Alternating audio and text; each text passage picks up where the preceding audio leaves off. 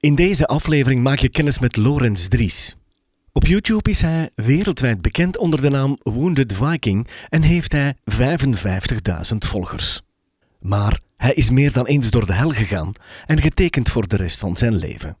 En toch straalt deze man kracht, wijsheid en kennis uit.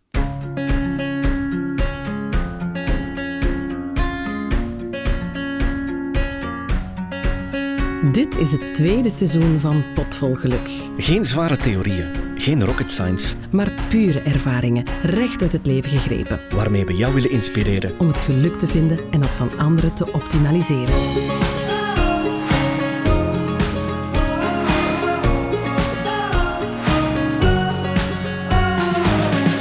Het is een medium, dus jullie kunnen het niet zien. Maar in onze studio hebben wij een eh, 33-jarige man, uit een Kempenaar uit Dessel.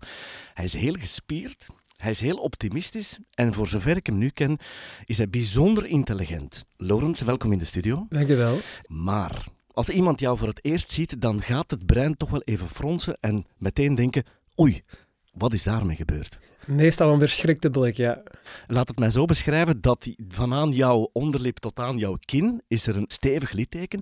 En ook aan de rechterkaak, die is bijna helemaal weg. Heb ik dat goed begrepen? Ja, dus een, een hele rechtere kaak is eigenlijk geamputeerd, ja. Kan jij ons vertellen hoe dat gebeurd is, hoe dat gekomen is? Omstreeks 2011 woonde ik in Barcelona.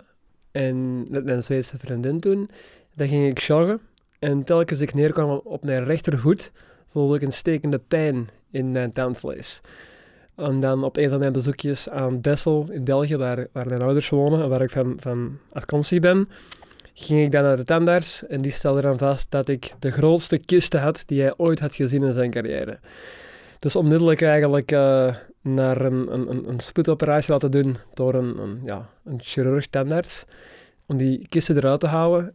En dat zou dan normaal moeten opgelost zijn geweest. Maar die kist is blijven terugkomen. Het heeft ongeveer twee jaar geduurd dat ze die kisten keer op keer er terug hebben uitgehaald. Keer op keer is die teruggekomen. Tot het probleem eigenlijk groter en groter werd. Ondertussen was ik verhuisd van Barcelona naar Stockholm. Eh, ook aan het werken in Stockholm. Hoe oud ben jij ongeveer in die periode? Toen was ik 23. Ja, echt heel jong. Ja, ja, ja, ja. ja. Eigenlijk net na mijn, na mijn master eigenlijk. Dus ik was toen een jaar of twee aan het werken. Dus het allemaal moest nog beginnen. Ik had heel grote plannen, grote ambities. Ehm, en ik was vooral ook heel internationaal gericht. En ik wil overal zijn behalve België. Tot eigenlijk eh, ze op een dag zeiden van... Dat was toen een turnout trouwens. Van ja, misschien is het beter dat we je doorverwijzen naar Leuven. Want eh, we, we, krijgen het niet opgelost. Dus dan begint er een belletje te rinkelen van oei... Hmm, misschien is het toch niet zo onschuldig. En ook heel die tijd had ik totaal geen zorgen. Hè. Ik had echt zoiets van, dit komt gewoon vroeg of in orde. Een goedaardige kiste die gewoon even hardnekkig is. Ja, Dat is totaal... ja, ja. En ik had ook gewoon zoiets van, ja, de dokters weten al wat ze doen. Mhm. En zij verzekerden mij ook altijd van, dat komt wel in orde, dat komt wel in orde. Dat bleef gewoon terugkomen. En had je daar dan fysiek last van? Was dat iets dat, dat in de weg zat in jouw mond? Of hoe Nee, moet ik me dat dat begon- voorstellen? Nee, dat begon zo te zwellen. Dus je moet denken, mijn kaak begon een klein beetje uit te zetten, alsof er een gezwel onder was. Mhm. Maar ik had er geen pijn aan of last. Nee, absoluut niet. En dan kom je in Leuven aan en dan begin je eigenlijk helemaal opnieuw. Want zij gaan niet verder op, op, op geen enkele soort van documentatie of, of, of scans of weet ik wat van andere dokters. Dus in Leuven begin je vanaf nul. Dus dat begon dat proces opnieuw. En toen begon het echt wel ja, acuter en acuter te worden. En toen begon het gezwel ook echt groter te worden en naar de oppervlakte te komen. Um, zag het zo rood en ontstoken. Toen begon ik al te denken van, oké, hier klopt iets niet. En dan op een dag eh, kregen we telefoon dat eh, de professor die mij behandelde, mij en mijn ouders ehm ehm, wou ontvangen voor een gesprek. Mm. We hadden Mhm. natuurlijk al heel veel gesprekken gehad. Dus ik wist, oké, dit is een ander gesprek. Het, het, het ergste was ook gewoon altijd, we wisten niet wat er aan de hand was. Dus we, we konden niet verklaren waarom dat die kisten bleef terugkomen. En dus er was eigenlijk geen echt actieplan. Het was altijd een beetje eh, zogenaamd touch and go. Dus we gaan iets doen en dan zien we wat er gebeurt. Heb je het gevoel achteraf dat daar kostbare tijd verloren gegaan is? Absoluut. Ik, ik Ja. heb heel, dat, dat is het enige waar ik veel frustraties over heb. Tuurlijk. Uh, er zijn heel veel fouten gemaakt, absoluut. Um, maar natuurlijk, niemand wist uh, wat er aan de hand was. En, en ja, dat is eigenlijk heel moeilijk om in te schatten voor, voor alle partijen. Mhm. Maar de net ergste was, ik zat nog altijd in mijn hoofd met, ik wil zo ruim mogelijk het oplossen, dan kan ik terug naar mijn leven in Stockholm. Mijn vriendin was ondertussen naar Australië verhuisd om daar te gaan studeren en ik ging met haar meegaan naar Australië. Dus ik zat helemaal gedenk in mijn, in mijn hoofd van, ik ga naar Australië. En dan krijg je te horen van, uh, ja, um, het is uh, een zogenaamde een keratorkiste die op termijn is omgevormd tot een tumor, een kwaadaardige tumor. Dus we spreken wel degelijk over kanker. Dus ze hebben 99 keer gezegd het is geen kanker en de 100 keer was het kanker. En dan zit je daar met die 99 geen kanker, maakt niet uit. En dan ging het waarschijnlijk heel snel tot de amputatie? Ja, toen is gewoon een, een kwestie van, kijk, um, nu gaan we gewoon het enige dat we nog kunnen doen om, om je leven te redden. Want die, die tumor die ondertussen zat die aan de oppervlakte. was een grote rode tennisbal die er eigenlijk uitstak. Um, en dan zeiden, zeiden ze dan, ja, het enige wat we kunnen doen is uw gehele kaak amputeren. En uw linker fibula, dus dat wil zeggen uw linker onderdeen, gebruiken om een nieuwe kaak te reconstrueren. Met dat weefsel bot. Dus uw linkerbeen, effectief mm -hmm. het been om op te stappen, hebben ja. ze gebruikt om, gebruikt om het te reconstrueren. Correct, ja. Dus de, de, de, de linker buitenkant van mijn linkerbeen. En ik uh, begrijp het goed dat mensen dit niet gaan geloven, maar ik had toen eigenlijk een heel groot gevoel van opluchting. Eindelijk duidelijkheid. Duidelijkheid. Eindelijk een sticker van dit heb ik. Voilà. En nu hebben we een procedure en er is een plan en we kunnen stappen ja. zetten. Wil dat dan zeggen, van het moment dat je dus die diagnose krijgt, dat jouw brein al meteen in, in, in positieve actie schiet? Of, of komt daar toch nog... Ik, ik, ik zou ook wel eerst eventjes omvergereden worden door een truck. Ja, nee, bij mij was eigenlijk eerder dan, oké, okay, wanneer gaan we de operatie doen? Dat was dan binnen acht dagen. En het eerste wat ik heb gedaan, is naar de Ryanair-app gegaan om, om een vlucht te boeken naar Barcelona. Dat ik nog vier nachten in Barcelona kan gaan feesten. Omdat ik wist van, na die operatie ga ik er eventjes uitleggen. Ja. Dus ik had dat, ja, ik had dat ongelooflijk, ongelooflijk onderschat natuurlijk. Maar dat was ook mijn, mijn kracht van, oké, okay, dat gaat een, een maand of twee duren en dan is dat in orde. En ik zat ook nog in de waan van... Um, ze kunnen heel veel. Ja, dus ik had echt zoiets van. Oh, ik ga dat zelfs niet zien. Ik probeer mij in te beelden hoe ik mij zou voelen. En het valt mij op dat jij bijzonder optimistisch was op dat moment. Mm. Kan je ergens een, een, een, negatieve mentale gedachte terugvinden? Of heb je nergens jezelf zorgen gemaakt? Nee, ik wist natuurlijk wel dat, dat er mij iets heel, heel zwaar stond te wachten. Maar ik wist niet hoe zwaar het ging zijn. Ja. Ja, je kunt ook niet nog naar Barcelona gaan, gaan, gaan feesten als je, niet, als je het zo zwaar oppakt. Hè. Dus ik was nog wel een goede mind, mindset. Je voelt geen pijn, maar je hebt zo'n danig extreem ongemak. Je merkt, uh, je hebt zo'n een, uh, een kot in je keel. Na de operatie bedoel je? Na de operatie, ja. Mm -hmm. Dus dan steken ze daar iets in dat je kunt ademen door je, door je, door je keel zo. En al het speeksel en vloeistoffen die stromen gewoon continu door je mond. Dus je, je, je truitje of je t-shirt is constant nat van speeksel. Je kunt niet bewegen, want overal zitten draden. Dus je zit eigenlijk een beetje aan dat bed vastgebonden. Uh, je hebt een plaszonde in. Uh, je hebt mijn linkerbeen is dan helemaal toegetakeld. Daar is een groot stuk uitgesneden. En je, je kunt niet spreken, je kunt niet eten. Je hebt een, een, een tube door je neus uh, om, om voeding te krijgen. Dat elke keer, dus je gaat door je neus, door je keel. Elke keer als je slikt, heb je zo een, een pijnlijk slikgevoel, een irritatie. Dus dat is echt een, een, een, een marteling van het hoogste niveau. Je kunt niet slapen. Ik kon, ik kon nooit niet slapen. Ik, ik, ik, elke minuut van de klok had ik daar gezien. Ja. En zo heb ik daar maanden gelegen. En, Waarin dat je ook volledig afhankelijk bent van toestellen en Ja. medicatie wellicht. ja, Want Ja. waar haal jij dan jouw, jouw troost en, en jouw, jouw connectie? Had je iemand anders die dat gat kon vullen? ik had zeker iemand anders in de vorm Mhm. van mijn, mijn moeder, mijn familie en mijn vrienden. tuurlijk. Dus ik heb heel veel... Die mensen... Dus ja, mijn moeder zat er dag en nacht. Van 9 uur s morgens tot 9 uur s avonds. Die kwam elke dag. De hele dag naast mij zitten. Hmm. Maar je, Ja. je zit in een constante staat van eigenlijk kwelling. Ik weet niet dat er een woord voor is. Dat is een, een afgrijzelijk lijden dat je je niet kunt voorstellen. En, en de tijd kruipt gewoon zo traag voorbij. Eerst lig ik daar um, ongeveer een week. En ik ben echt aan het, aan het gek worden van, what the fuck is dit? dit uh, hier had ik niet op voorbereid. Um, en dan heb ik op een, op een nacht heb ik een, een, een soort van psychose gehad, een, een, een vreselijke nachtmerrie. En ben ik proberen het midden van de nacht te gaan lopen. Dus ben ik proberen te ontsnappen uit mijn bed. En dan heb ik mij uit mijn bed getrokken. Al die kabels hangen vast aan mij, die, die komen dan ook uit. Die komen gewoon uit uw vel. En ik steun op mijn linkerbeen, dat net is gebruikt om, om ehm, die, eh die te amputeren. En ik zak natuurlijk direct op de grond en, en de, de verpleegsters komen me, halen en ik word platgespoten en in bed gelegd. Waardoor, enkele dagen later, ehm, mijn zus is op bezoek en ineens begint mijn been echt... Dat is precies de volumeknop werd opengedraaid. Ik kreeg zo een pijn in mijn linkerbeen.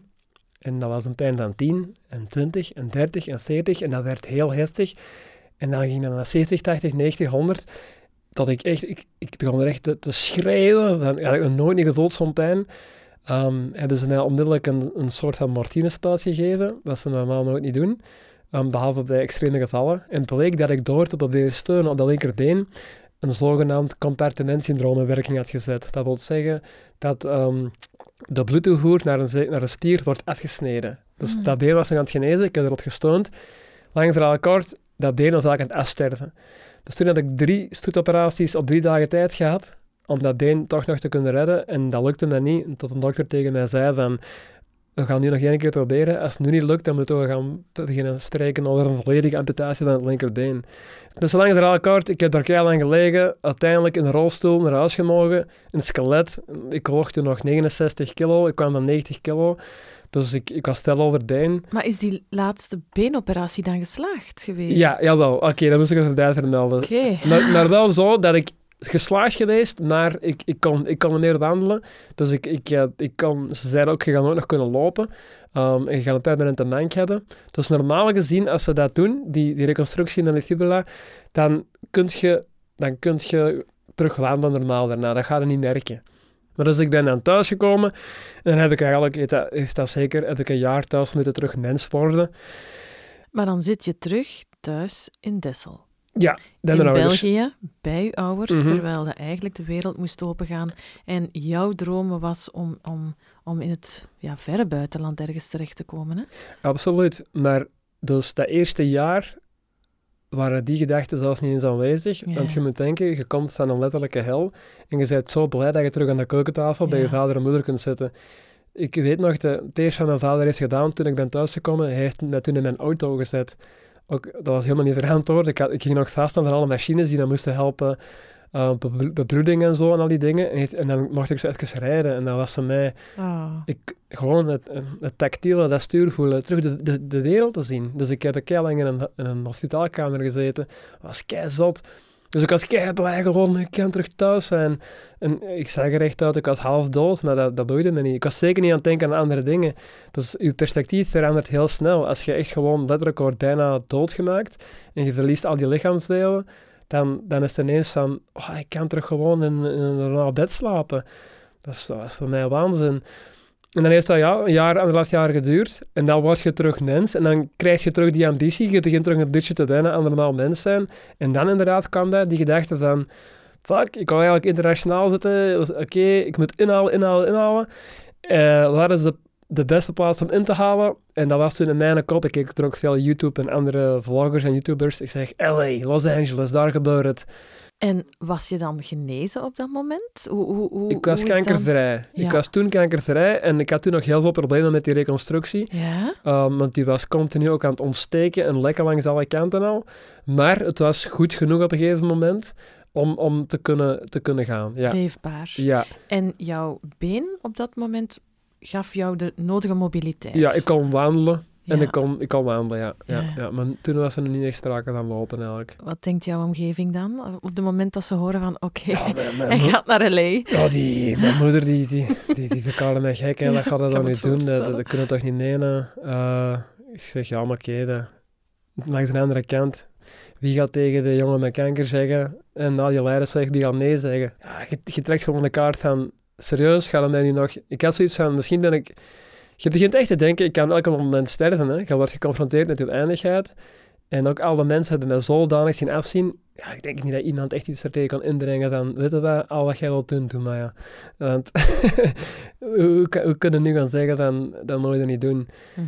En dan heb ik daar drie maanden gezeten in LA. En dan eh, op een gegeven moment, dat weet ik nog goed, ik was een trip naar San Francisco aan het doen. En ik was aan het fietsen op die brug, die grote Golden State Bridge. En ik kreeg geen adem, ik kreeg geen adem. Ik zeg, "Allee, wat is dat nu? Dus wat bleek, ik had een tweede keer kanker gekregen. Deze keer leukemie. Acute lymphematische leukemie, als ik me niet vergis.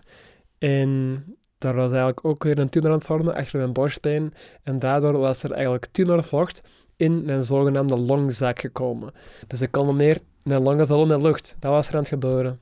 En nou, dat hadden we toen ook nog niet door. Hè. Dus ik een allerijl teruggevlogen naar België, want beu, er is iets mis. Ik, ik ben aan het stikken, ik ben aan het stikken elke dag. En dan is er ook een paar weken geweest, mm, drie, vier weken, dat ze gewoon om de twee dagen zonder verdoving een, eh, een soort van spuit eigenlijk in mijn rug ramde om dan dat vocht te draineren. Ik ga heel eerlijk zijn. Ik, ik zou het niet kunnen. Ik kan er mij ook weinig bij voorstellen ik, hoor. Ik, allee, ik voel al bijna de pijn gewoon allemaal naar de, door naar Mm. jouw verhaal te luisteren. En dan... Ik, ja... En ik vermoed, Sofie, dat er nog een operatie zit aan te komen. Oh, maar ik ga zelfs niet alle operaties noemen, want dan zitten we hier tot morgen. hè. Dus toen was dat gewoon het begin van, wat is er nu mis, wat is er nu mis? Ehm, en dan bleek van, oké, je hebt de leukemie. En toen zeiden ze, oké, nu gaan we je direct chemo geven, 10 maanden chemo, 5 rondes chemo en een beendragtransplantatie. En dat gaan nu heel veel mensen tegen de borst stoten, want natuurlijk, dat is allemaal perspectief. Maar dus, ik heb dan 10 maanden heel zware chemo gekregen, eh, ook 10 maanden meestal in quarantaine gelegen. Ehm, maar die chemo was voor mij echt ja, een, een, een walk in the park, zou ze in het Engels zeggen. Ik moest daar gewoon liggen, aanwezig zijn en ze stoten in met chemo. Ja, ik voelde me heel ziek en grieperig en slecht. Maar er werden geen lichaamsstukken afgezaagd, er werden geen naalden in de rug geramd. Ik, ik kon zelfs vrij bewegen van mijn bed naar een tafeltje. Ja, ik was heel ziek en koortsig. Maar ik mo- Oké, ça va. Ik kon zelfs spreken en al. Dus voor mij was dat van, serieus, deze is waar mensen zo vies over doen. Want mensen hebben nog gaan een jaar chemo, dus schrijven er zes boeken over. Ik zei, dit is echt gemakkelijk voor mij. Want ik kwam echt van een, van een hel dat je je niet kunt voorstellen. Het enige mm, jammer was, door die chemo, wat chemo doet, is eigenlijk het zoekt ook... Het, eigenlijk, je wordt bijna doodgemaakt, zodat alle cellen dood zijn, inclusief de kan- kankercellen. En dan gaan ze je terug opbouwen. Die reconstructie van die kaak, die kon dat niet houden. Dus dat kwam dan niet aan. Dus die originele reconstructie is door die chemo gewoon compleet beginnen sterven. Mhm. Dus ik heb die... Dus ik- je kaak brokkelt terug af. die begon te rotten. Dus je moet je voorstellen, je hebt een lichaamsdeel dat dag na dag stilletjes aan de weg rot. Je ziet dat, je ruikt dat, je voelt dat. En dat was dan weer een heel ander niveau van mentale marteling. Want er is een deel van je lichaam voor je ogen aan het afsterven en je ziet het Mhm. gebeuren. Plus, ik vind ook wel echt een verschil. Jouw been zal waarschijnlijk eh, ja, zwaar toegetakeld zijn. Maar jij, je hebt nu een jeansbroek aan, dat zie je niet. Maar je gelaat ja, is iets wat, wat altijd in zicht is. Niet alleen voor jezelf, maar ook voor anderen. Dus ik vind dat wel een van de ergste lichaamsdelen om, om ja, een vorm van verminking in, te hebben. Hè? is niks erger, hè. Ja. Dus uw, uw, uw, uw gezicht is uw visitekaartje. ja. Uw gezicht is uw waarde in onze maatschappij. hè. En toch zit ik nog altijd vol ongeduld te wachten op de verhalen, Lorenz, wanneer het goed is beginnen gaan. Want wij zien nu vandaag dat het oké is. Dat moeten we erbij vertellen. Mhm. Het- Hier zit, hier zit geen eh, geslagen man niet meer. Hier zit een optimistische, toffe gast. Mhm. Ik denk het is gewoon een kwestie van op een, op een bepaald moment moet je kiezen. Hoe dat je in het leven gaat staan en hoe dat je er verder mee omgaat. En ik heb gewoon gekozen voor de positieve richting. Dus ik besef ook dat mijn tijd heel beperkt is op deze planeet, net zoals iedereen. En binnen x aantal jaar zijn we toch allemaal dood. En dat is eigenlijk, je kunt zeggen, nihilisme. Maar ik geef eigenlijk een beetje een positieve draai van mezelf. Van, als het allemaal toch niet zoveel uitmaakt, dan kunnen we ook even goed er het beste van maken. En doe maar wat je wilt, zonder continu onderhevig te zijn aan wat de andere mensen denken dat je moet doen en hoe de andere mensen denken dat je je moet gedragen. Dus als je jong bent, dan denk je altijd, je kijkt naar oudere mensen en mensen op tv en, en autoritaire figuren en je hebt zoiets van, ik weet niks en zij weten alles. En dan heb ik iets meegemaakt waarvan ik weet, ik heb nog nooit iemand ontmoet dat heeft meegemaakt. Ik, ken niemand, ik heb nog nooit iemand gesproken die echt kan, die, die, die echt kan zeggen van, ik heb hetzelfde, ja, nee. Die, ik zeg niet dat die niet bestaan, ik heb ze nog niet echt ontmoet.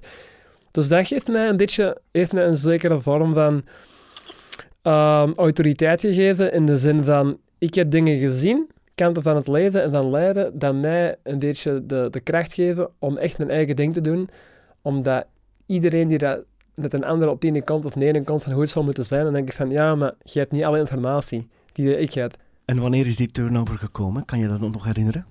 Nee, dat was eigenlijk, was eigenlijk onmiddellijk. Dus ik zag gewoon altijd de gezichten van de mensen die mij kwamen bezoeken. Die hadden een continu een, een, een blik van afgrijzen, van, van pure... Ja, die, die, die, die, die stonden er allemaal te blijten eigenlijk. En, en dat was daarna ook nog heel lang. Goh, ik heb honderdduizend keer gehoord, ik snap niet hoe dat je. Ik zou niet meer durven buiten komen. En die bedoelde dat goed, hè, maar ik snap niet hoe dat je deed. En dan denk ik van... Oké, dus duidelijk, ik ben iets aan het doen waar heel veel mensen zeggen dat ze niet konden doen. Dus dat geeft mij toch een zekere, ja, een, een gevoel van trots misschien. En een gevoel van, ik weet wel, wat ik doe heeft toch al gewerkt. Dus ik moet gewoon doen, blijven doen wat ik, wat ik doe en op mijn instincten volgen. Er zijn heel veel positieve gevolgen ook aangekomen. In de zin van, mijn gezicht werkt nu ook als een hele goede filter. Als mensen niet met mij willen omgaan of geen interesse in mij hebben door de manier van, van hoe, hoe mijn gezicht eruit ziet, dus ik, ik moet die mensen zelfs niet leren kennen en dat is geweldig. Dus dan kan ik mij focussen op de, op de mensen die er, er toe doen. Ja, je kunt recht naar het oprechten toestappen. Ja, voilà. Ik heb heel veel medelijden met heel mooie mensen, maar die moeten continu moeten die zitten denken... Mm, zijn ze geïnteresseerd in mij? Willen ze seks met mij? Willen ze mij gebruiken? Willen ze dit? Willen ze dat? Nee, bij mij, ik, ik heb al die last niet. Dus eigenlijk is dat, is dat top. Het is een kwestie van dingen een draai geven. En alles gebeurt tussen de twee oren. Het is eigenlijk een beetje een, een mentale superkracht die ik denk dat ik heb. Ik, ik gebruik er ook in het ziekenhuis. Ik weet nog goed in mijn chemo. Je zit daar in quarantaine, je krijgt chemo, je voelt je misselijk. En ik, ik zei, oké, ik heb iets nodig om mij aan op te trekken. Ik heb iets nodig om, om dit toch, dit proces draaglijk te maken. En dan gebruik ik gewoon mijn fantasie. En dan bedoel ik, dan begon ik elke maaltijd, dan deel ik me echt in, dan, dan nik ik mezelf wijs, dat ik was aangespoeld op een verlaten eiland en dat elke maaltijd die je kreeg was een zogenaamd voedselpakket dat nog was overgebleven van een neergestorte helikopter of zoiets, te aanspoelde. En ik, en ik ging er echt diep in. En dan was elk stukje droog brood met wasalami ineens een, een festijn. Hmm. En dat was elke maaltijd een event. En, en dat heb ik eigenlijk proberen toe te passen op alles in het leven. Dus elke on- speciale ontmoeting of, of elke training in de gym. Dus elke keer dat ik ga trainen, dan onthoud ik nog, ik ben zo dankbaar dat ik mag trainen. Ik kan hier nog altijd aanwezig zijn. Die andere mensen die staan zo... "Huh, Oh ja, ik moet deze nog... Nee, bij mij is dat een zegen. Elke dag is bonus. Dus ik, ik heb het gevoel dat ik gewoon al jaren op, op, op extra time leef eigenlijk. Mhm. dus, en als je het zo bekijkt, dan kun je moeilijk eh, ondankbaar zijn. Ja, en die kracht van visualisatie, want dat is het voor een Ja. stuk, is wel bewezen. Hè? Dus eh, het, ja, uw mentale power en, en ja, wilskracht heeft jou denk ik wel heel ver gebracht.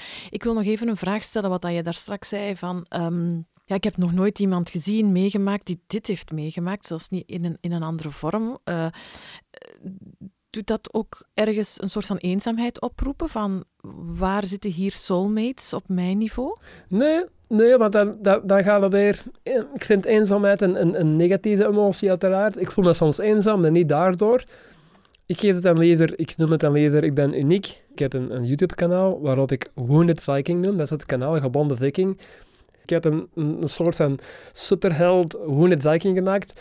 Dat die dingen wel een positieve draai kan geven, dat dat wel aan kan, dat dat gewicht wel kan dragen en dat wel kan omgaan met al die blikken en al die mensen dat staren. En, en op die manier eigenlijk, ja. Ja, ik wil daar even reclame voor maken, ook bij onze luisteraars, want die Wounded Viking is inderdaad in, op YouTube beschikbaar. Heel inspirational, heel energiek. Ik denk dat jij daar het beste van jezelf eh, geeft, waarin dat je mensen eigenlijk ja, warm maakt voor die positive vibes.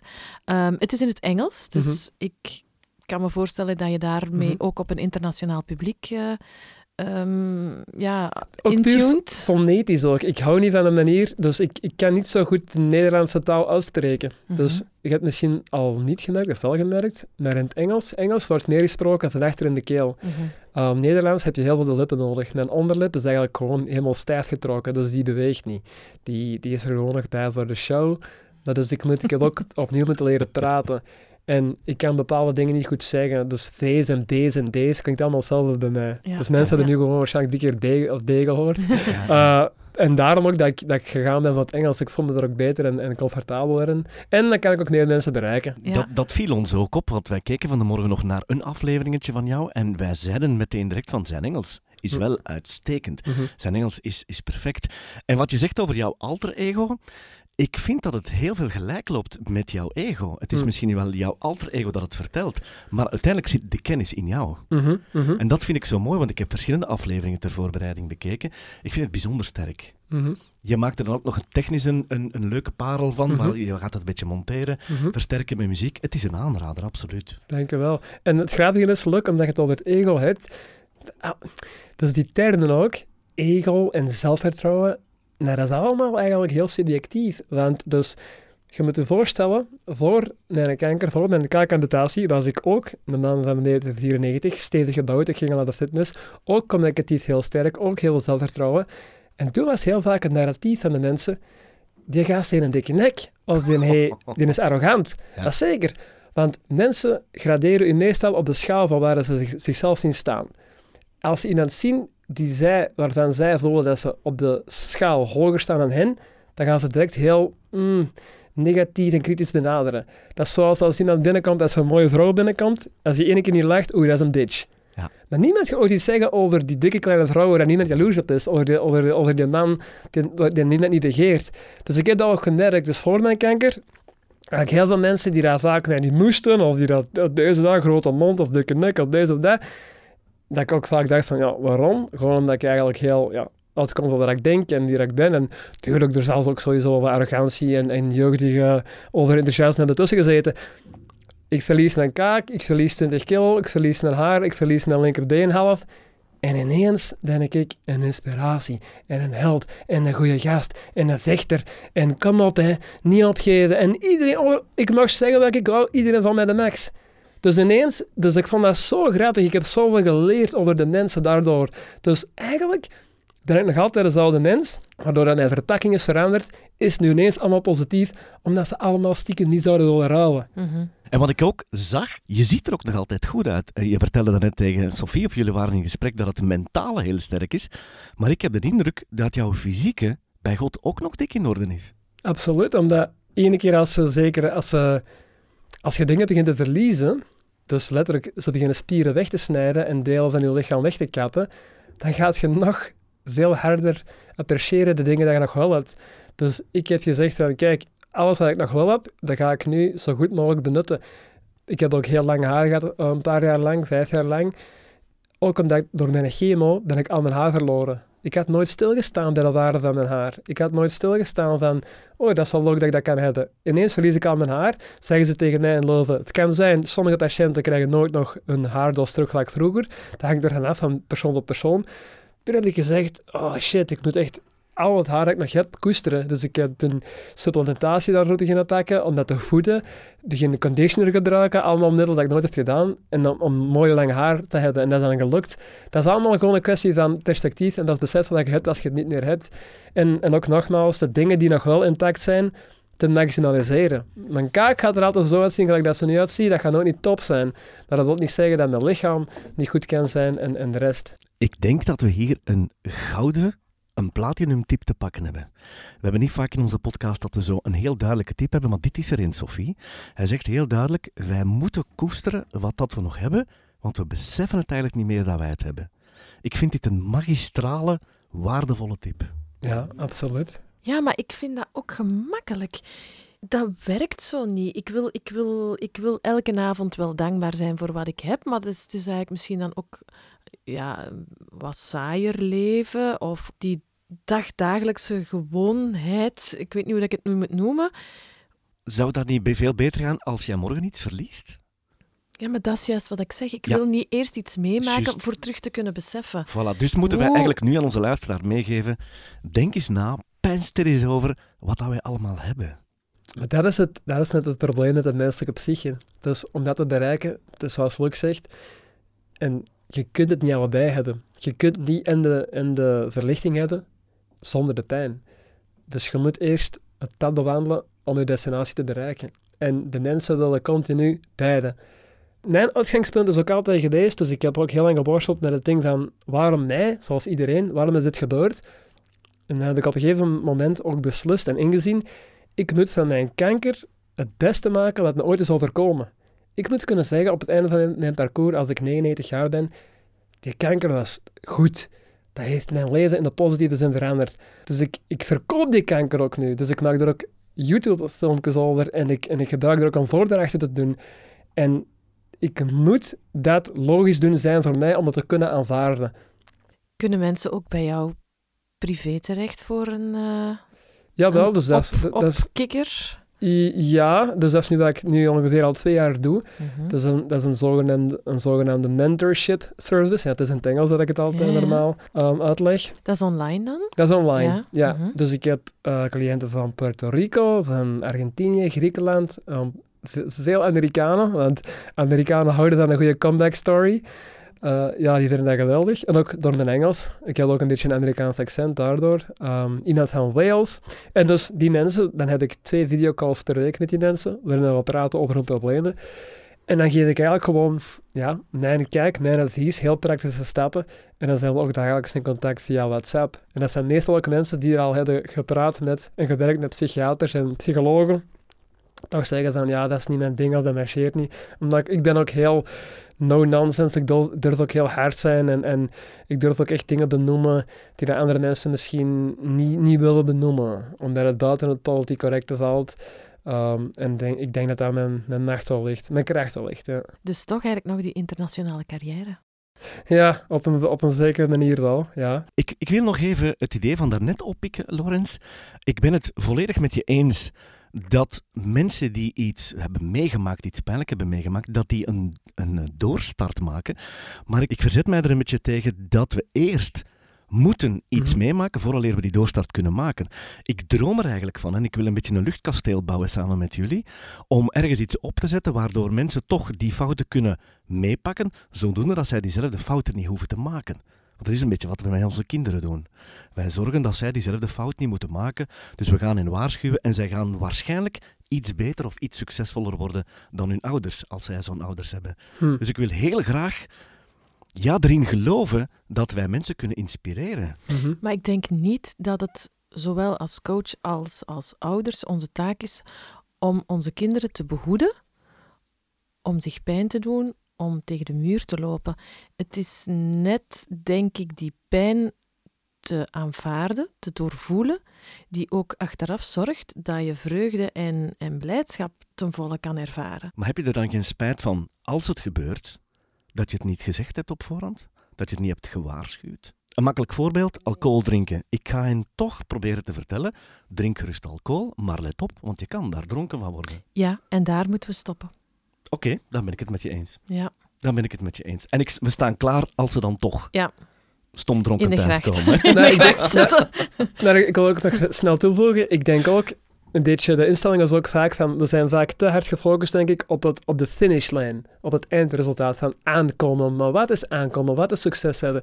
Ik ken zoveel mensen die een hoop geld hebben en, en de vrouw en de kinderen en het huis en de auto. En dat zijn meestal de mensen die zich nog het leegste van binnen voelen. Dus dat aankomen bestaat niet. Wat ik mensen ook altijd wel meegeven is, dit is het, dit is alles, dit, dit proces, nu. Het, het afzien, het, het overkomen van een obstakel, het opnieuw beginnen, het blijven proberen. Beter wordt het niet. Het ploeteren, dat is het leven Dat is voor een het gewoon. stuk.